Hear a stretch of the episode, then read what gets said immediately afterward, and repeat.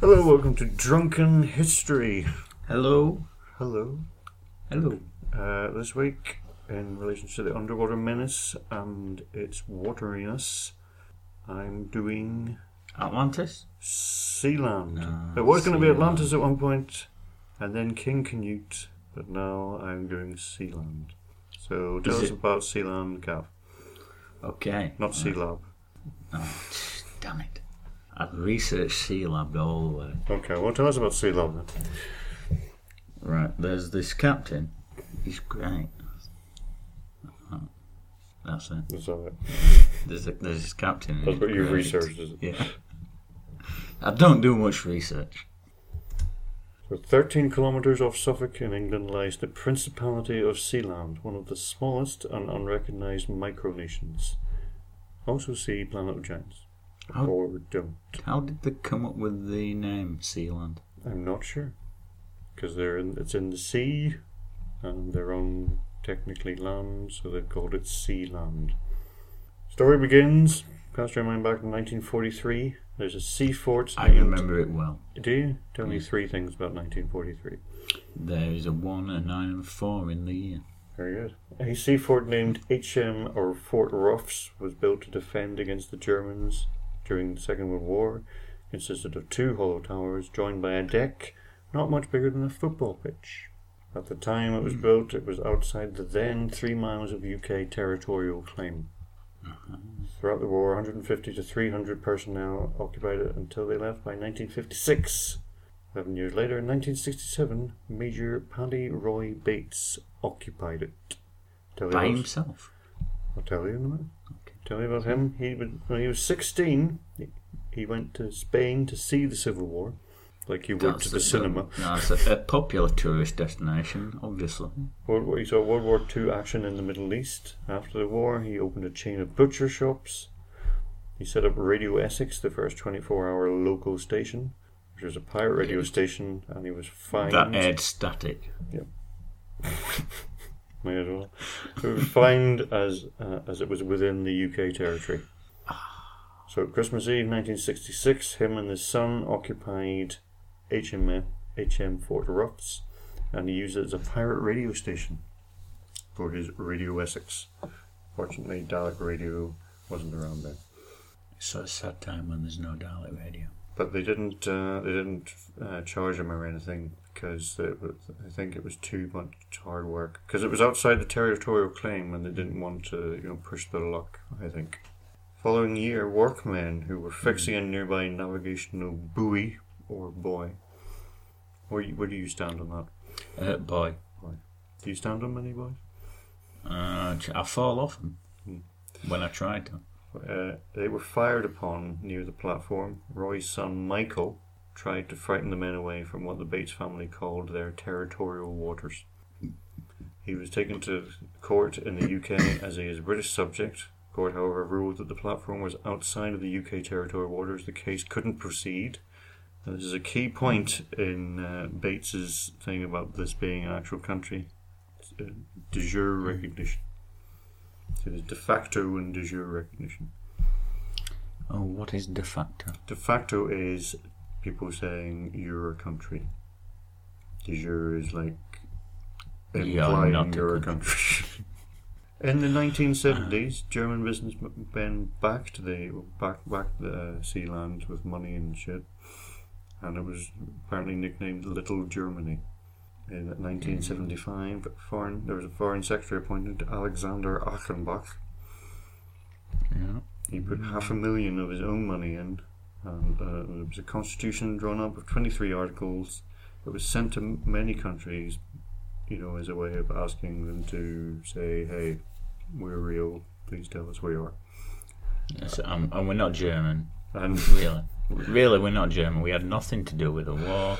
Um, only, only third world countries replied. That's not known what they said, hmm. apart from, who are you again?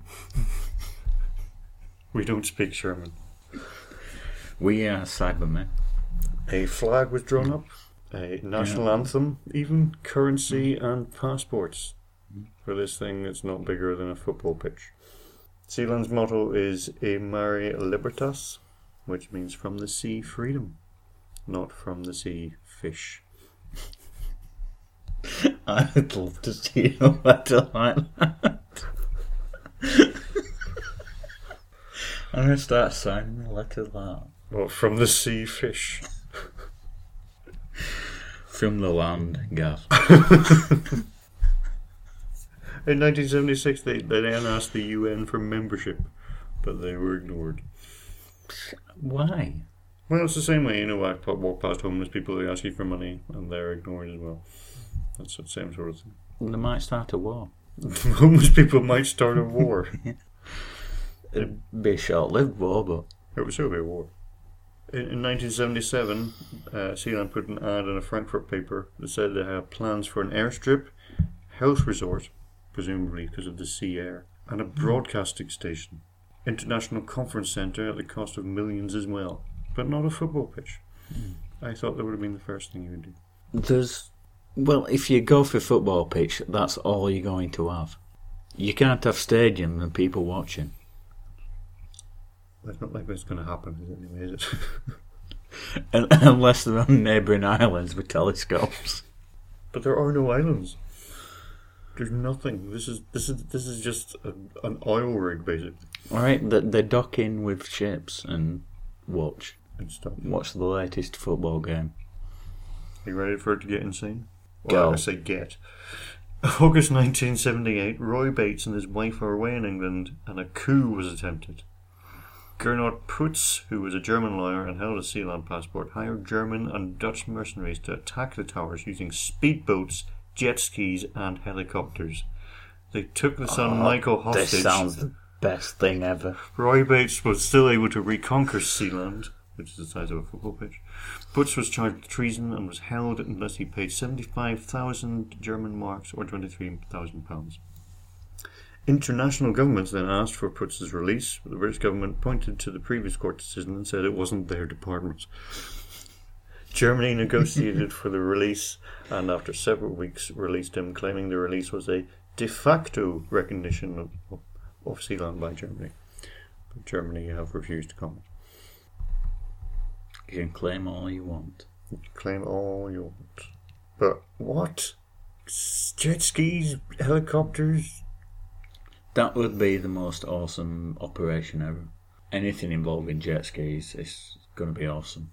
The uh, British government at one point considered doing a uh, uh, operation to use the army to forcibly remove Bates and his family from Sealand, and they were going to call it Operation Seymour.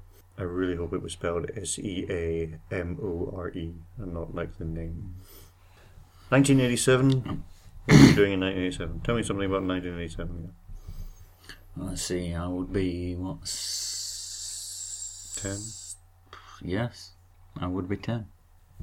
I'm a genius at math. There was a storm then, wasn't there? Was there? There was the 19, great storm in 1987. There, there in weren't the in UK. my house. I can't remember it in my house. Okay. Well, in 1987, the UK signed up to the United Nations Convention on the Law of the Sea. Mm-hmm. We'll get back to that. From 1958, that basically says no artificial structures can be countries and extends territory to 12 miles, which they could have done before Sealand was, was created, which would have stopped that. Despite US ah. involvement in the treaty, mm-hmm. they still haven't signed up to it. Typical US. So, Law of the Sea. Yeah. I like that. Law of the Sea. What is the law of the sea? I think Law of the Sea is from the sea fish. That's the number one sea law. I think it is whatever. Goes around, comes around. Yeah, yeah, why not? Law of the Sea is James Cameron as king. Because I have this trident, whatever I say goes. I am the law of the sea. No, it's I'm not the law. It's my merman impression. 1988 government inter- interdepartmental meeting with five departments arguing over who was it, who, whose fault it was and who was going to deal with this whole Sealand thing. Yes, and, and can we shorten the name of this meeting? Home Office said they didn't want they did, didn't operate over the low water mark MOD said they no longer had an interest in the platform since the 1950s. It- uh, hmm. It's good to know the government's just the same as any other job. Hmm. no, nothing to do with us. You can do it.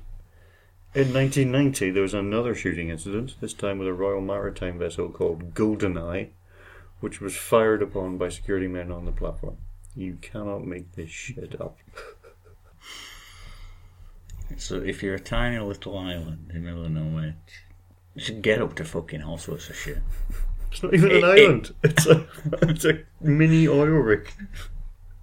It's the only way you're ever going to get any sort of recognition.